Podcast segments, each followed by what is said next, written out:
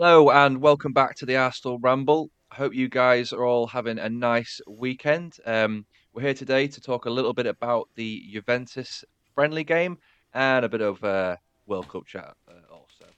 Um, today we're joined by myself and Dom. Uh, how's it going, mate? You all right? Yeah, I'm really good, thank you. Just about calmed down after the World Cup final madness, but um, yeah, was. not too bad. How are you? Yeah, I'm all good, thanks. I'm all good. Um, working away a little bit this week. Um, not as cushy as, as yourself. You've been away on holiday, haven't you? How was that? yeah, a little bit of winter sun for me. It's uh, it, it, not quite as warm as it was in the summer when I went to Spain, but it was about 18, 19 degrees whilst uh, looking over at the UK on the weather app, seeing it was like minus four, uh, minus yeah. seven in some places. So, yeah, it was it was all right to be sat on the beach, albeit in a body warmer, sipping a few cocktails. Uh, yeah, cocktails, complain, nice you know? and smug. Yeah, nah, very nice, very nice, very jealous. but yeah, I thought what we would do first is, and... is, chat a little bit about the, the, the, World Cup game, as you've mentioned, that's, that's just finished, the World Cup final, that is. Um, yeah. Argentina uh, won it eventually. Um, what a game that was, though. What a game. It had everything, literally.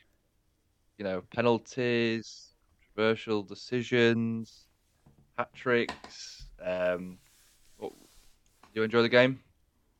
Yeah, I think you pretty much summed it up. It was a game that had pretty much everything. And after about 80 minutes or so, when um, Argentina was still 2 0 up, you thought France have been really underwhelming.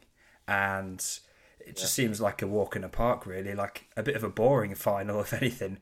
And then mm. Mbappe, he steps up. To be honest, Mbappe for 80 minutes was awful. He really didn't create anything at all. Yeah. But he had his um, converted his penalty, which came pretty much out of nowhere, and then straight afterwards scores again an unbelievable finish. I think even you said yeah. you messaged me saying that you got goosebumps when that went in, and I think I did too because I was like, "Oh my god!" Like, uh, yeah, you just cannot even explain the magnitude of that goal because in tournament football, in knockout football, that brings you to extra time. Um, yeah, so went to extra time, and you're thinking, what the hell is going to happen from here on out? You're thinking, France, uh, they've got all the momentum now after Argentina have pretty much bottled a 2 0 lead. So everyone's focused on France, thinking that they're going to win it. And then another turn in the tail, and Argentina score. And you're thinking, oh, yeah. well, that's it done and dusted. game over. It's been it's been a good game, but you know, uh, Messi scored. It was pretty good goal as well, just over the line. And then you're yeah. thinking, right, well, Argentina have won the World Cup. That's that's going to be it. And then another twist in the tail when Mbappe scores again from the spot. You're thinking, what? That I, anyone that watched that game, uh, I was a mutual for the game, and I think it's the best football match that I've ever watched. I sat there and watched it with a girlfriend, mm. and we even she she's not too bothered about football, but even she was on the edge of her seat, going, "Wow, what a match! I wish every game yeah. of football was like that." But yeah, we really got treated so to that game. A real treat. How did yeah, you enjoy what an entertaining it? game.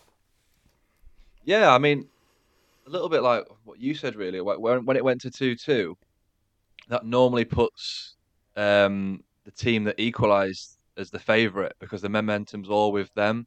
So I was really thinking France were going to push on and then get that third to make it three two France, but obviously then it was it was you know it was Argentina that got the third, so or their third I should say. Um, so yeah, it was it was such a strange game, but such an amazing game. Um, yeah, I feel uh, privileged to have watched it. Um, couldn't help but think, oh, I wish it was England. um, but you know, we can't have it all. It's like that. Um, before the game, we were talking with we were saying, who do we actually want to win this game? And we were saying, well, yeah. in an ideal world, neither of them. We, I'd be happy if they both lost. Yeah. Um, but I think I did I, I think Argentina did just edge it for me because obviously France knocked us out recently, and that hurt. And it's Yeah. it's quite nice to see an absolute legend of the game, Messi, to have a bit of a um, icing on the cake of his career at the lat- latter stages of his career as well. So that's always nice to see. Although seeing them put a robe on covering the Argentina shirt when he's celebrating with the World Cup was, I think that was a bit naff. Yeah.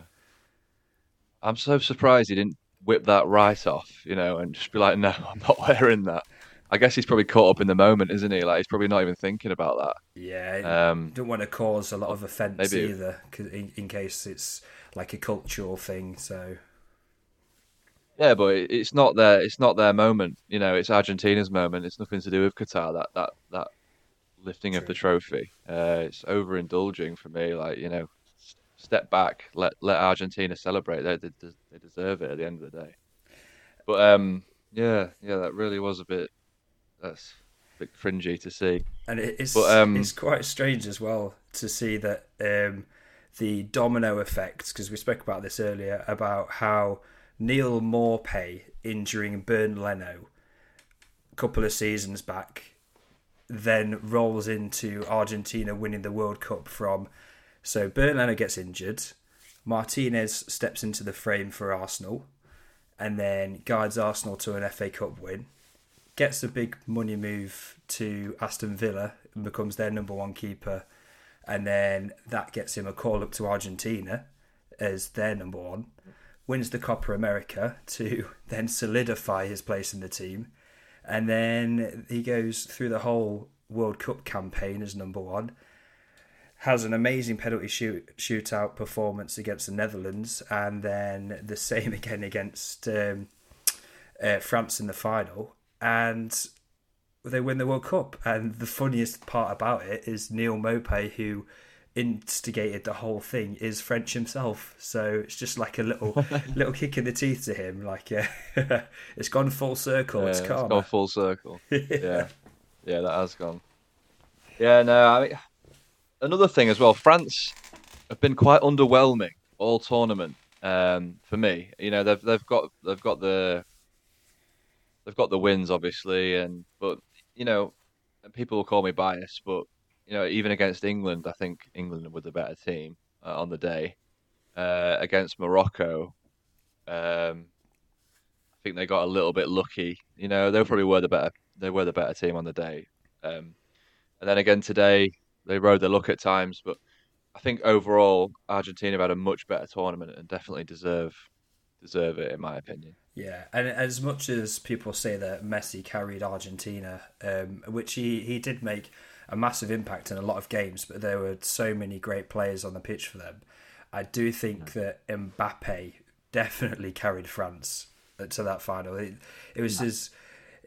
He was the difference in a lot of games, and he got golden boot as well. So it just shows you how good he really is, and it's frightening to think that he could have another three, maybe four World Cups in him, and he's already won one and got to a final. So shows his quality already. Yeah.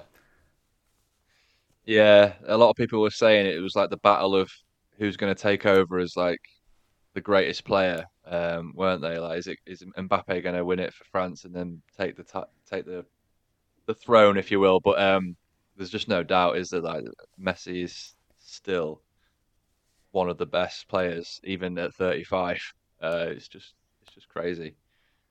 It's crazy. Yeah, and I'm sure he'll he'll think about maybe retiring from international football after that because you can't really top that, can you?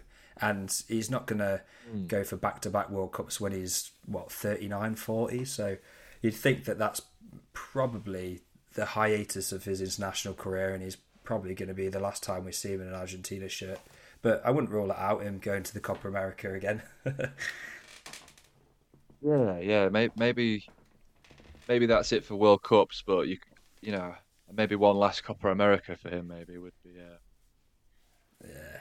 but you know going out with going out after winning the World Cup's probably as good as it gets. So that kind of does seem to suit Messi, doesn't it? Yeah, it, it made me sad seeing Saliba go up to get his uh, silver medal at the end, having not played. They might have won if he played, to be honest. But um, yeah, it made me sad seeing him go up and get his medal and just just looked a bit bit sad himself. Yeah. He? But that was the one little caveat of maybe why we should be supporting France over Argentina. The fact we've got Saliba, but you know, for me, he's you know he's not really played all tournament. Uh, I think he played that one dead rubber game uh, in their uh, group stage, which they I think they lost uh, in the end. Tunisia. Um, yeah, so you know it, it, didn't really impact on my who I wanted to win the game. The fact that Saliba was sat on the bench for France, but yeah, you know I was thinking the same in the first half. You know, maybe Saliba could be doing a lot better here because Upamecano was not playing very well. But then in the latter stages of the game, he was putting in block after block, so he, he kind of redeemed himself in the end. Even Konaté, when he came on, was playing quite well. They're, they're just sort of blessed with quite a lot of good centre backs, aren't they? Even that Jules Koundé plays at right back, similar to how Ben White does for, for us. They've got sort of that centre back in the right back position. Uh, so they're just absolutely blessed with uh, centre backs there. So, but I do think um, now the uh, the tournament's over, they're going to be looking to the future, and players like Camavinga and um, Saliba will be getting more starting roles in that French team. Yeah, who's who's that um, French? Is he a winger? Isn't he? Um, I can't remember his name, but he's unbelievable. Well, like Kolo, uh, begins with an M. He's yeah, he plays for Frankfurt. For sorry. Yeah, well, no, I, th- I think uh, he seems destined for a for a big move, doesn't he? He really made an impact when he came on. It was, was it for Giroud uh, in the first half, around the forty minute marks? Yeah, I think it was, and you see Giroud getting mad and punching the ground and being angry. Yeah, yeah. He's, when he was walking off onto the bench, he was, he was kicking off because he got taken off in the first half. But it's you know, you know, if you're not playing well, it's yeah. a World Cup final. You've got to come off. Yeah, he, he was quite ineffective, wasn't he? Um, but they weren't playing to his strengths at the end of the day. He's quite a unique player in that in that way. If you don't play to his strengths, it's almost like playing with ten men. Yeah, but then but, weirdly, um, after he's gone off the pitch, they start floating loads of balls into the box. So yeah, but you, to be fair, you can't argue with those substitutions because it did not straight away, but it did make them play better, uh, especially in that second half. So yeah, yeah fair play. Should we talk a little bit about Arsenal? You read my mind. You read my mind. I'm let's, so uh, glad that the World Cup has finally finished. So now, well, now that England got knocked out and the World Cup's finished, so as soon as England went out, I was not bothered about it really, apart from the final because I always like to watch the final.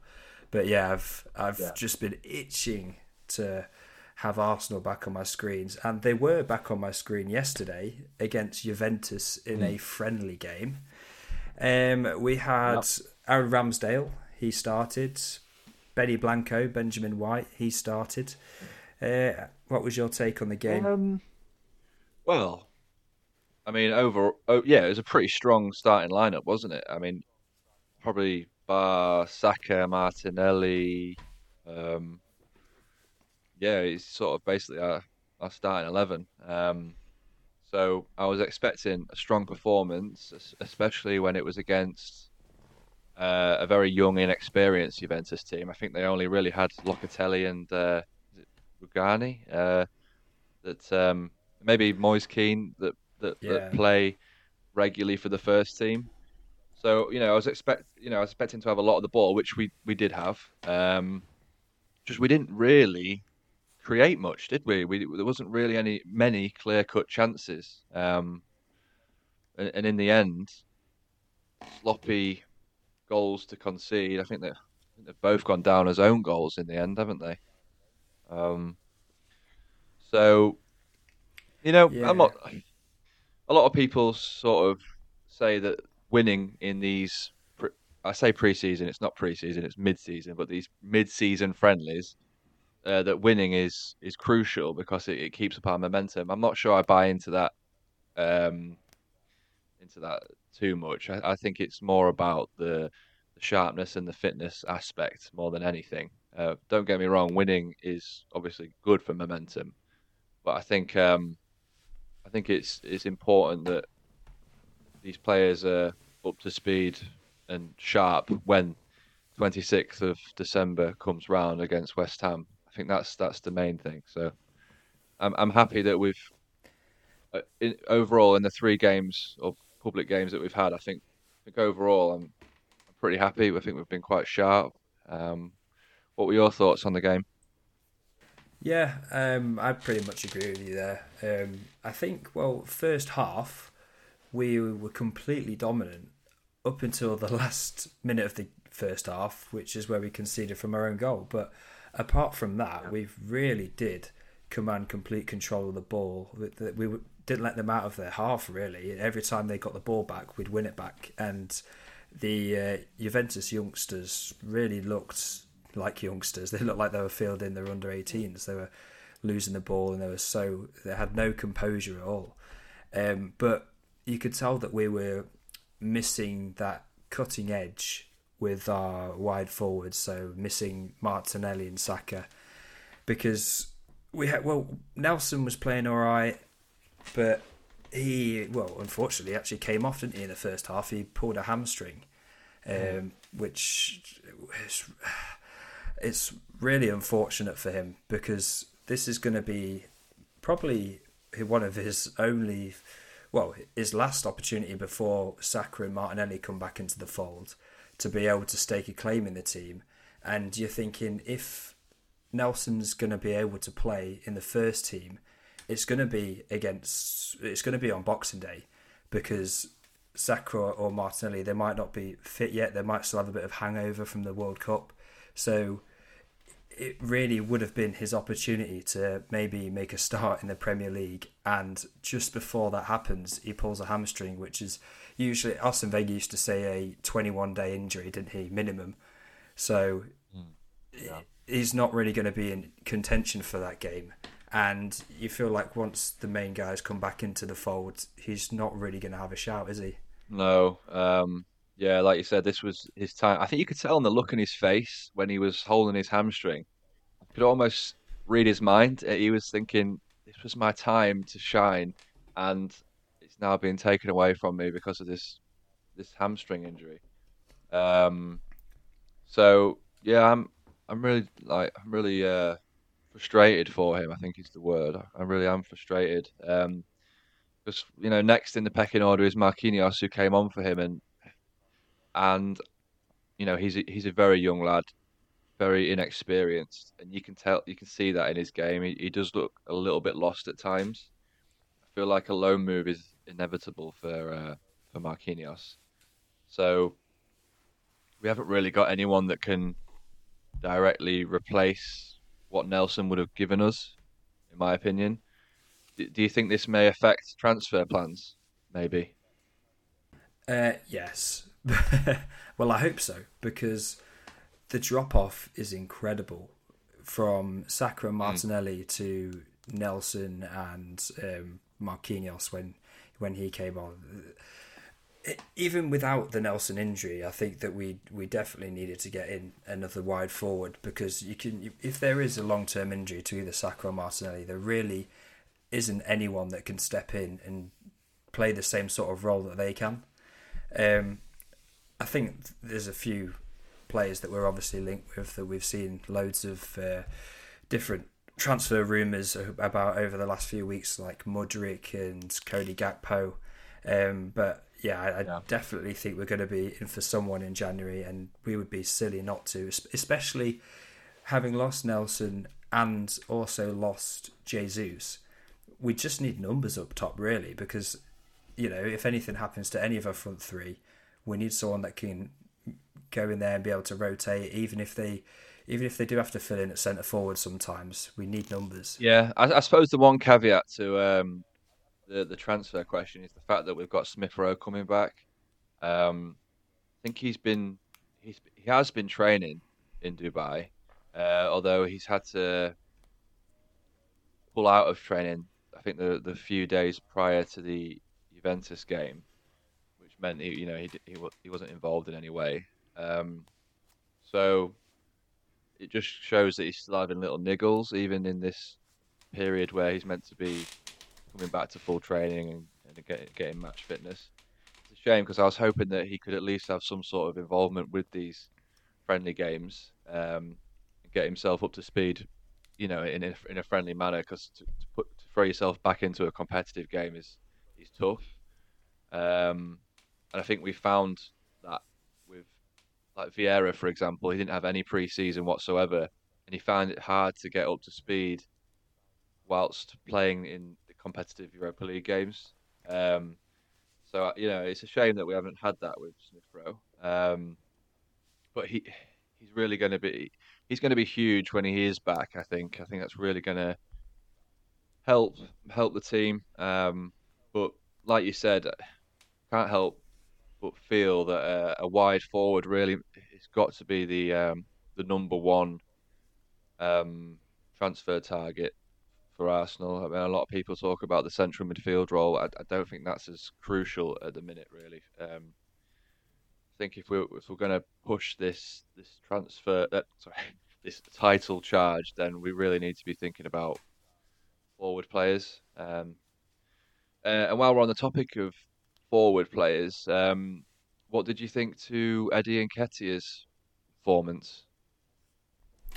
Yeah, I, to be honest, he looked like he was doing the Jesus role really well in the first half. He was hounding and harrying players, and he pressed really well. And to be fair to him, he he was pressing the keeper and the centre back into mistakes, and we had two or three half chances, quarter chances just from him actually pressing the, those guys. But he had one absolutely golden opportunity um, that came just after he, he put the ball in the net. Actually, he got ruled out for offside, and then they got given a free kick, which the goalkeeper took, and then he pressed them into making a mistake, and he got the ball on basically the Penaud spot, and he I think he did he hit the post. He hit the post, and the keeper. The the keeper wasn't even anywhere near him. He, he, had basically an open goal and he's hit the post. Yeah. And you're thinking, we want you to we want you to fulfill the Jesus role, but we don't want you to replicate his current goal scoring form. We want you to score as well. but yeah. he's if that's in the Premier League, you're absolutely pulling your hair out saying you've got to be scoring these chances because inevitably what happened in the game is we well we lost the game because we didn't score and then we scored basically two own goals. But yeah, you're going to get punished if you don't take your chances, and that's the one thing that does worry me a little bit about Eddie Nketiah is he's not as clinical as he really should be for a box, well, mm. a poacher in the box, a fox in the box, so yeah. to speak. I think if I were to look at his all three performances, so I'm talking Lyon, Milan, and Juventus.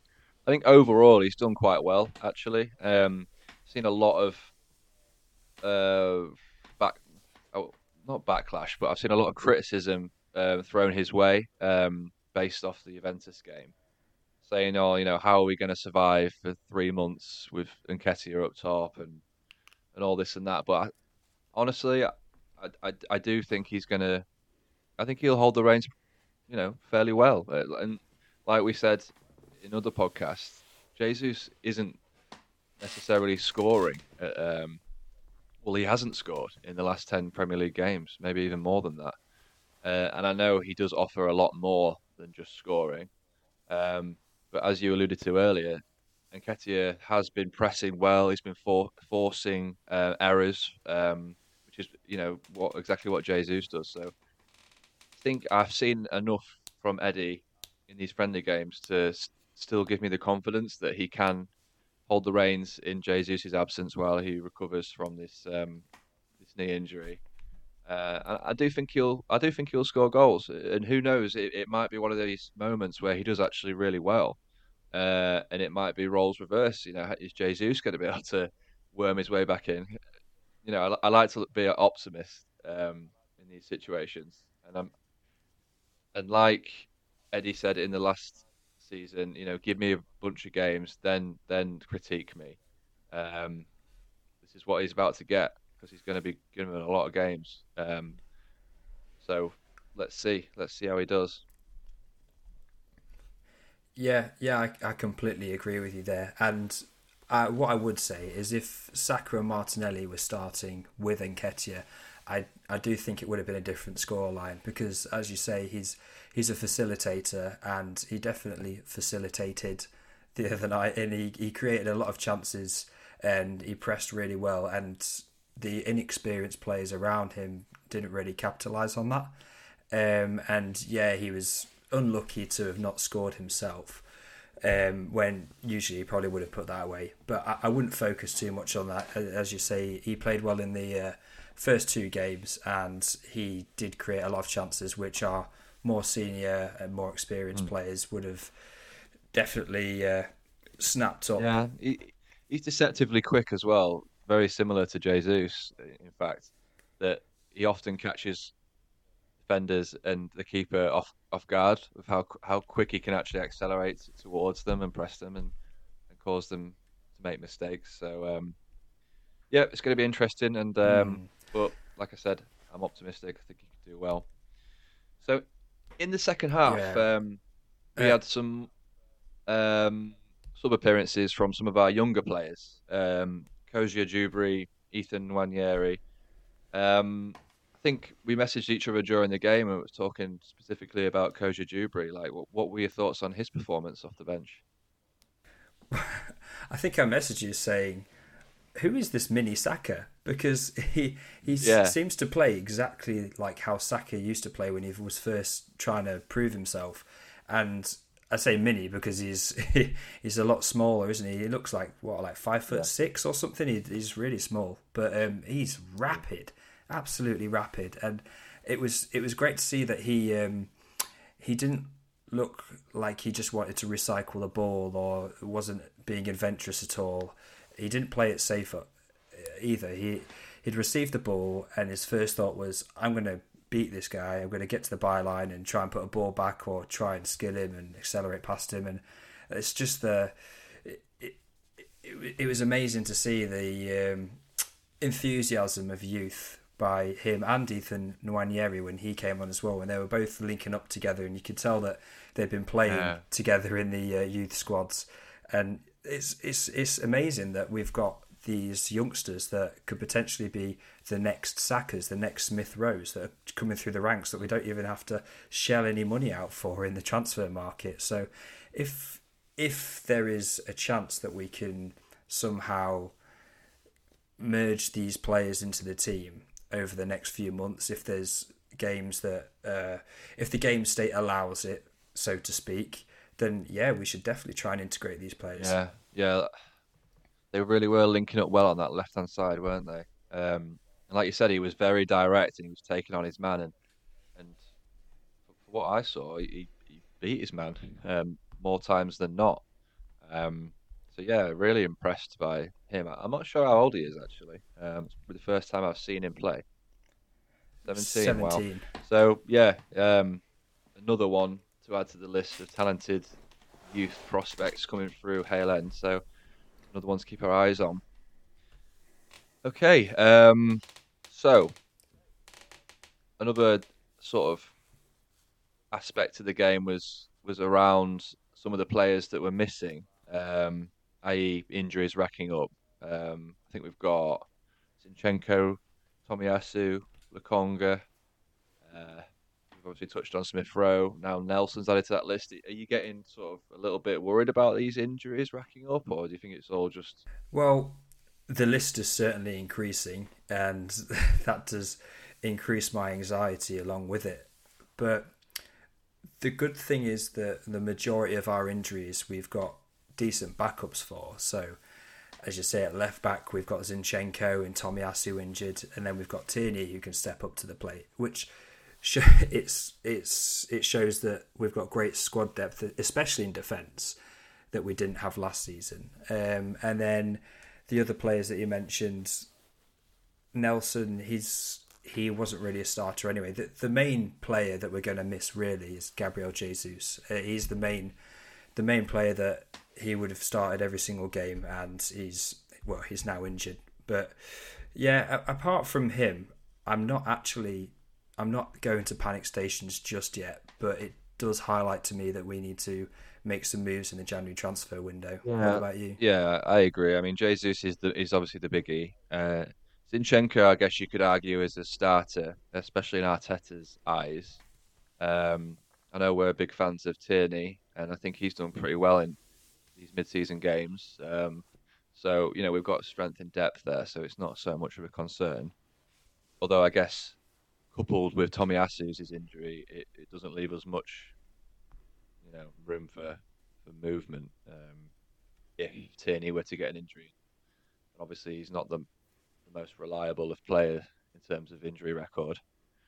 Um, but yeah, I'm pretty sure the you know they're they're especially with Lokonga and and Zinchenko. I think they're mainly just sort of little niggles, uh, little muscular related injuries that aren't really too serious. They're more precautionary, um, and it's not really worth throwing them into these games when they've got these issues. It's you know it's better in the long run to to give them time to recover. So um, nothing too too concerning, I guess.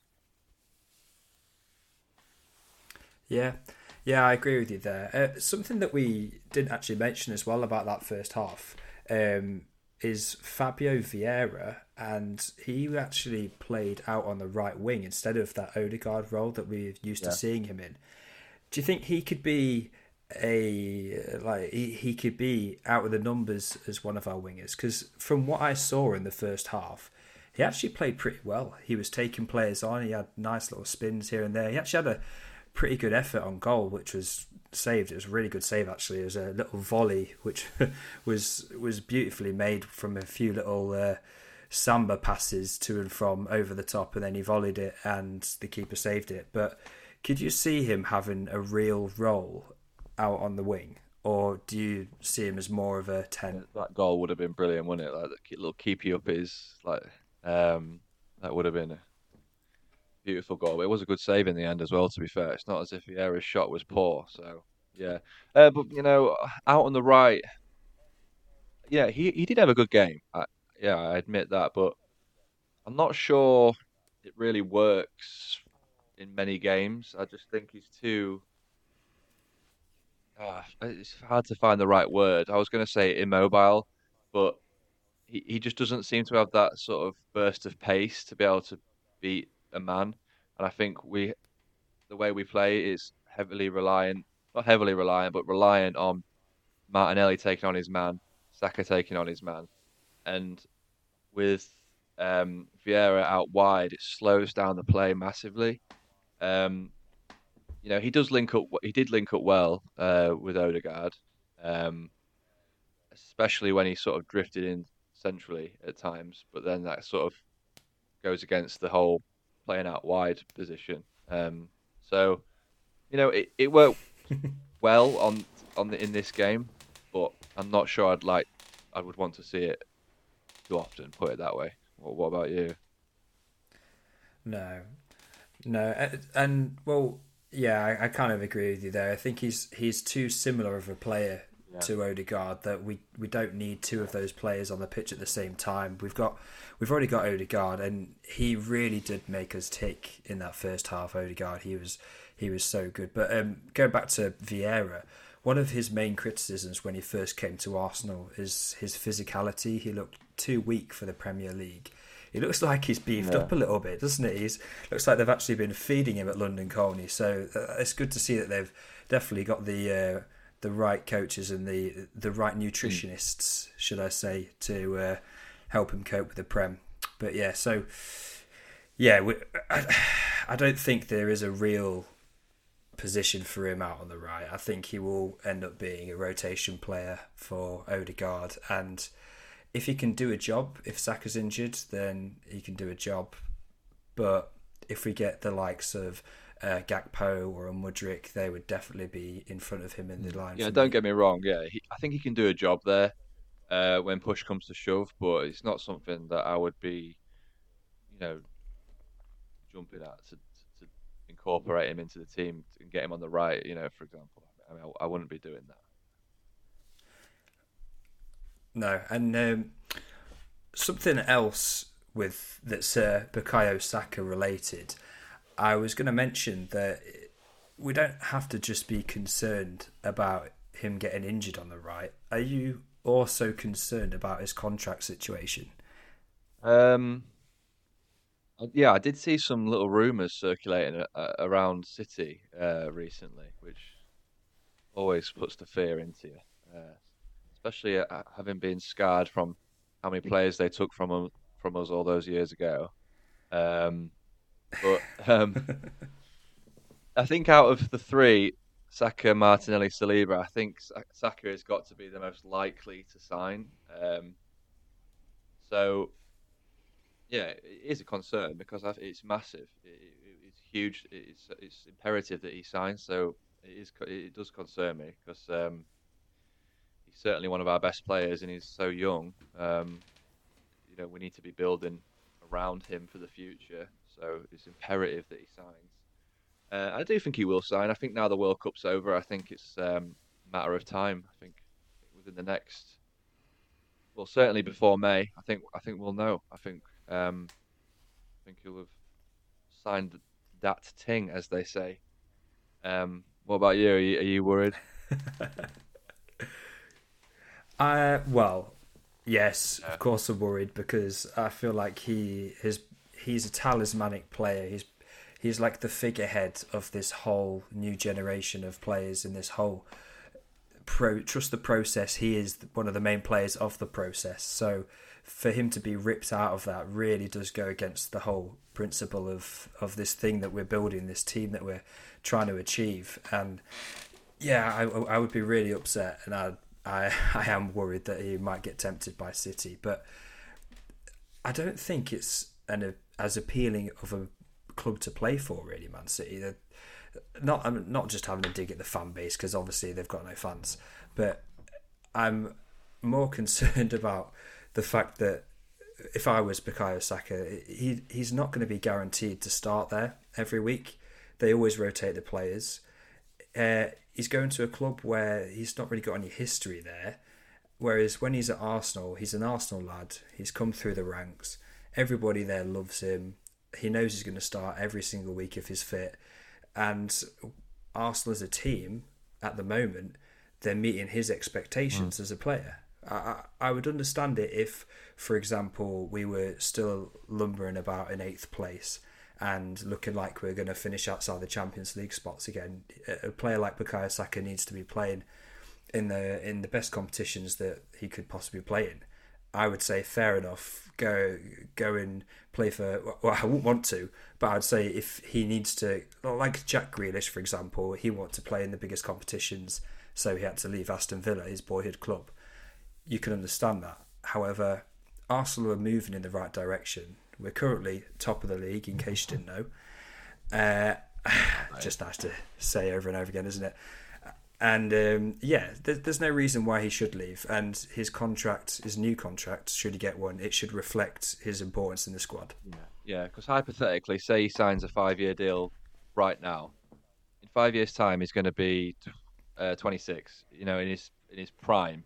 So even if he signed, he's still got the, the ability and chance to go to a big club. Say if we don't get into the Champions League consistently over the next five years, don't meet his ambitions, then you know, then fair enough. Um, but I think it's too early in his career for him to just move now. I think it probably it could, like you said, hamper his development as well because he's not going to be playing every single game. Um, you know, just look at Grealish. His stock's fallen dramatically, hasn't it? Um, you would have said he was an not a nailed on starter for England, but certainly one of the first. Everyone was dying for to get Grealish in the team. This tournament, not so much. I don't think there's many. I think there was many fans sort of as desperate to see him play because he's just not had those consistent games in the Premier League. Um, so and, and, even yeah, so even players like Sancho um, aren't playing for Man United now. Uh, he got his big move and can't even get in the team. He's no longer in the England team. So I think he's happy. So why change? why change? Yeah, yeah, and I, I really do hope that he, he will stay. uh, so I actually saw something on Twitter. I don't know how true it is because it came from Italian media, but the team that we played against the other day, yeah. Juventus, supposedly would like a swap deal for uh, Gabriel, um, the defender, the defensive Gabriel, for Dusan Vlahovic. now, I was really big on wanting Vlahovic last January because at the time we had Aubameyang who'd just left and Lacazette was our only real first team striker. Eddie Nketiah still wasn't really in the frame too much by that point. So we had La- Alex Alex Lacazette, sorry, uh, and I was thinking, yeah, I would really want to have someone like Dusan Vlahovic in the team because he was doing so well for uh, Fiorentina at that point. But having got Jesus, I don't think a player like Vlahovic would actually fit into our team. He he doesn't really fit the Arteta style, and I really like Gabriel. And please don't take him away from us. yeah, the first rule is never believe um, transfer rumors that come out of Italy. Uh, but still, uh, hypothetically, um, if that were an option, no chance. That, yeah, I would not be. I'd not be taking that. Um, starters, like I'm the same. You know, I love Gabriel. I think he's quality, quality centre back. Um, left-footed as well, which you know Arteta absolutely requires in his his centre backs. He needs the left sided to be left footed and the right sided to be right footed. So, and there's not that many, you know, known or high performing left footed centre backs. So, the fact that we got one of the best, uh, we should probably keep a hold of him. But you know, I think the I think the Vlahovic ship has sailed, in my opinion. I, I think uh, I think it was certainly an option uh, back when we bid for him. Um, think I'm with you on the fact that Jesus is um, transformed our team, and you know why would why would we want to disrupt mm. that? Um, and like as I was mentioning earlier, I'm happy with Eddie as um, second choice. I don't see any any room for Vlahovic anymore. No, uh, well, it's funny that you should say that there's not too many high performing left centre backs that are left footed we've actually also been linked. So this this is why I was putting the puzzle together. We've been linked with Ndicka, uh, who's a left centre back slash left back. Now, I hope this isn't true because I also yeah I really like Gabriel, but if we were to get Ndicka, then that would free up that space on the left centre back for him to maybe get swapped with Vlahovic. So that's what I'm hoping doesn't happen. but um, but saying that, I would like Ndicka in the team as maybe a rotational player. Yeah, especially when you think that um, Pablo Marí, who's on loan at Monza at the minute, has got an obligation. Monza have got an obligation to then purchase Marí should they stay up. And if you look at their league position at the minute, they're they're doing pretty good. So I, I don't think they're they're going to be in that relegation zone towards the end. So that effectively means that Pablo Mari will no longer be an Arsenal player. Um, so he is our other left-footed centre back. Um, so he, he could effectively replace uh, Mari's position in the squad. I know what you're thinking. Well, he's out on loan, so he's not really in the squad.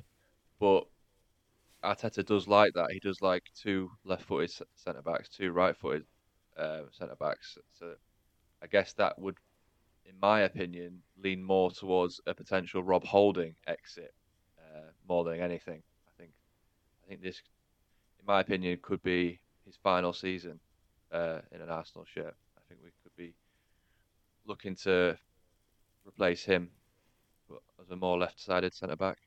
Yeah, and if Rob Holding does go, I will be sad to see him go because he's he is one of those Mr. Arsenal players where he, he loves the club and he'll give everything for the badge, but he's just not quite up to the quality of the top four, really, is he? I, I think he'd do well at maybe like a Crystal Palace or uh, just like a Everton or a mid-table team I think he, he would play really well and he'd be able to be a starter, but he's always got a mistake in his locker, and sometimes he does lose his cool, like when he got that red card against uh, Tottenham against Son when he elbowed him last season.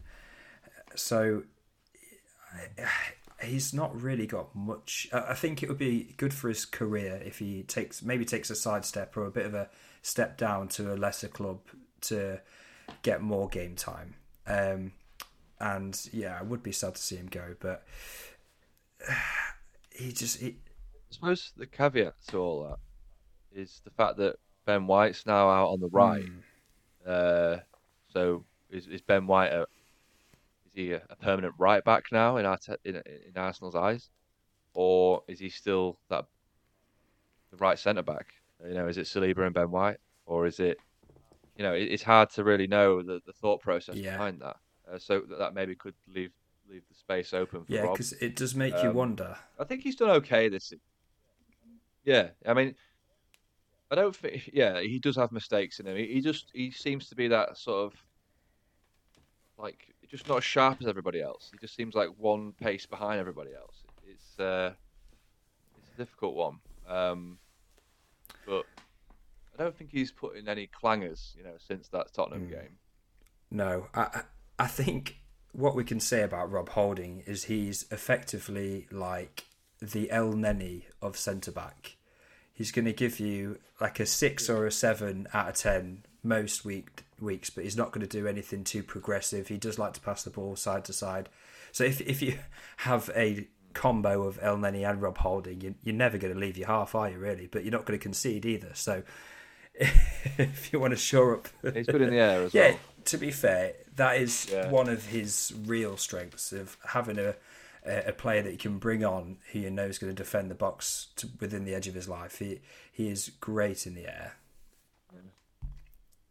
When you're clinging on for a, one 0 win or whatever, and um, the team is swinging in crosses left, right, and centre, like, and you can you can bring Rob on and, and know that he's going to get on the end of most of them. It's a nice little thing to have on your bench, I guess. But whether that warrants a space in the Arsenal squad, I don't know.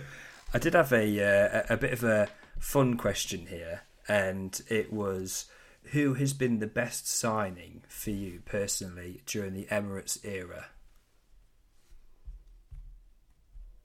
Um, Santi Cazorla, only because he absolutely transformed our team in terms of. Uh, we was reliant on Sanchez and Özil heavily, and then um, we brought in Cazorla, and our midfield just changed. There's so much more control, and um, he was just like a little magician, wasn't he? Uh, he's probably one of my favourite Emirates era players. Like you? Yeah, I think I think Cazorla came before Özil and Sanchez, didn't he? I'm pretty sure he came before them when it was. Um, yeah. I think him, Giroud, Podolski, and there was one other player that came in. Um, but because I remember when Özil came in in his first season, um, he won the FA Cup, and yeah. yeah, and Cazorla was already in the team then. I'm pretty sure because he scored the free kick, which against Hull, wasn't it? Yeah, that one was two 0 behind. Yeah, yeah, yeah. yeah. I, anyway, they combined combined very well. Put it that way. I remember us being heavily reliant um, on Sanchez, for example, and I feel like they just sort of unlocked each other. They sort of seem to be that little trio rather than um, heavily rely yeah. on one. well, well um, I actually I went for um, Alexis Sanchez as my favourite Emirates signing, and Özil was a close second, just because when Özil first came to the club, we we'd had that trophy drought and the the quality of him coming in. He came from Real Madrid and he played with Ronaldo and played with all these great players. And then he comes to our club, Little Arsenal, and uh, and we're back to winning a trophy again straight away. And I was thinking, oh, oh God, okay, we're we're starting to come back into back back with the big boys, so to speak. Um, so I feel like he really elevated our club Um, however, I went for Alexis Sanchez because every single time you watched him play, he looked a threat. You knew that he could just pull a goal completely out of his bottom at any point. You'd, you'd see him on the left wing. It's kind of like how Martinelli's starting to play now. He he just he'd get the ball and you know that he would drive in and put it top bins or or drive in and then go near post. You, you knew that there was always a chance that we'd score if we had Alexis on the left and he got the ball. So he's probably been the most exciting player for me to watch during the Emirates era. That's fair. Yeah, he was. He definitely was a game changer, wasn't he? I think he's probably our best player of the Emirates era uh, in terms of talent. Maybe Van Persie actually. Mm, yeah. Annoyingly, both players went to Man United. and uh, well, um, you know, but, Van Persie won then the league, really, didn't he, when he went across? But Sanchez didn't really do anything at all yeah. when he went to United. Hambles, really, wasn't it? The whole Mkhitaryan tra- uh, swap deal. Uh, that was awful transfer for us as well. It was awful That's on both sides, wasn't it? Yeah, it was just absolute shambles, wasn't it? Um, think he was trying to get his move to City, wasn't he, Sanchez? Mm. Then that sort of backfired last minute, so they, he had to go to United. Um, and I think I heard reports that within like a, a, week of being there, he was asking if he could come back to Arsenal. Um, he hated it that much, and you can tell with his performances. Um, so yeah. we've got Arsenal v West Ham on Boxing Day. Um, so not long to go for that one. I think it's just over a week. Um, Saka and Martinelli, do you think they'll go straight back into the team? I don't know, to be honest. Uh, they've had a couple of weeks off and they've not joined up with the team in Dubai. So there's no reason why they shouldn't be able to come back and play. I feel like both of them will definitely want to because that's the sort of players they are. They're, they're young, hungry players and they want to play as much as they can. Um, yeah. Neither of them are injured. They I feel like they both have a bit of a point to prove after early exits from the World Cup. So yeah, I, I don't see why yeah, I saw play. some reports um, saying that Martinelli's back in training with, with the team and he's looks like he's full of energy still. I think he's raring to go. I think one of the first players to leave the Brazil camp. To get back and um, and kick on with Arsenal now. Saka, I think he's still on his holidays, so um, he's going to have less time to um, get up to speed. But um, as we mentioned earlier, we're not sort of blessed on that right hand side uh, with players at the minute. So I think that's that position sort of is, is Saka's. Uh, no matter what, if as long as he's fit. Um, so yeah, I, I, think they'll both play. Um, yeah, I was going to yeah, say, looking, if, looking, forward to it. if um, if they didn't play, then who would we have instead? Probably no one. So uh, I think if they're back, then they have to play, don't they? They we it's it's not a case of if we should or shouldn't play them. We kind of have to if we've yeah. got them. So yeah, I think yeah, like you said, we've got to play them, and um, we've got options from the bench if we have to change um, for whatever reason. But I think yeah, I think Saka will have to start. So, so Martinelli. But yeah, I really am looking forward to it. I'm super glad that the Premier League is back. Um, so yeah, I think we'll get into the sort of hour mark now. I think that's probably a good time to end. Have you got anything else to add? No, all I want to say is I want to wish all of the listeners a happy Christmas and hope you get everything and see all of your family and whatever you like to do on Christmas Day. Fill your boots with a lot of turkey and stuffing and then enjoy the Arsenal. Have a good one, guys. Day. Take care. Bye.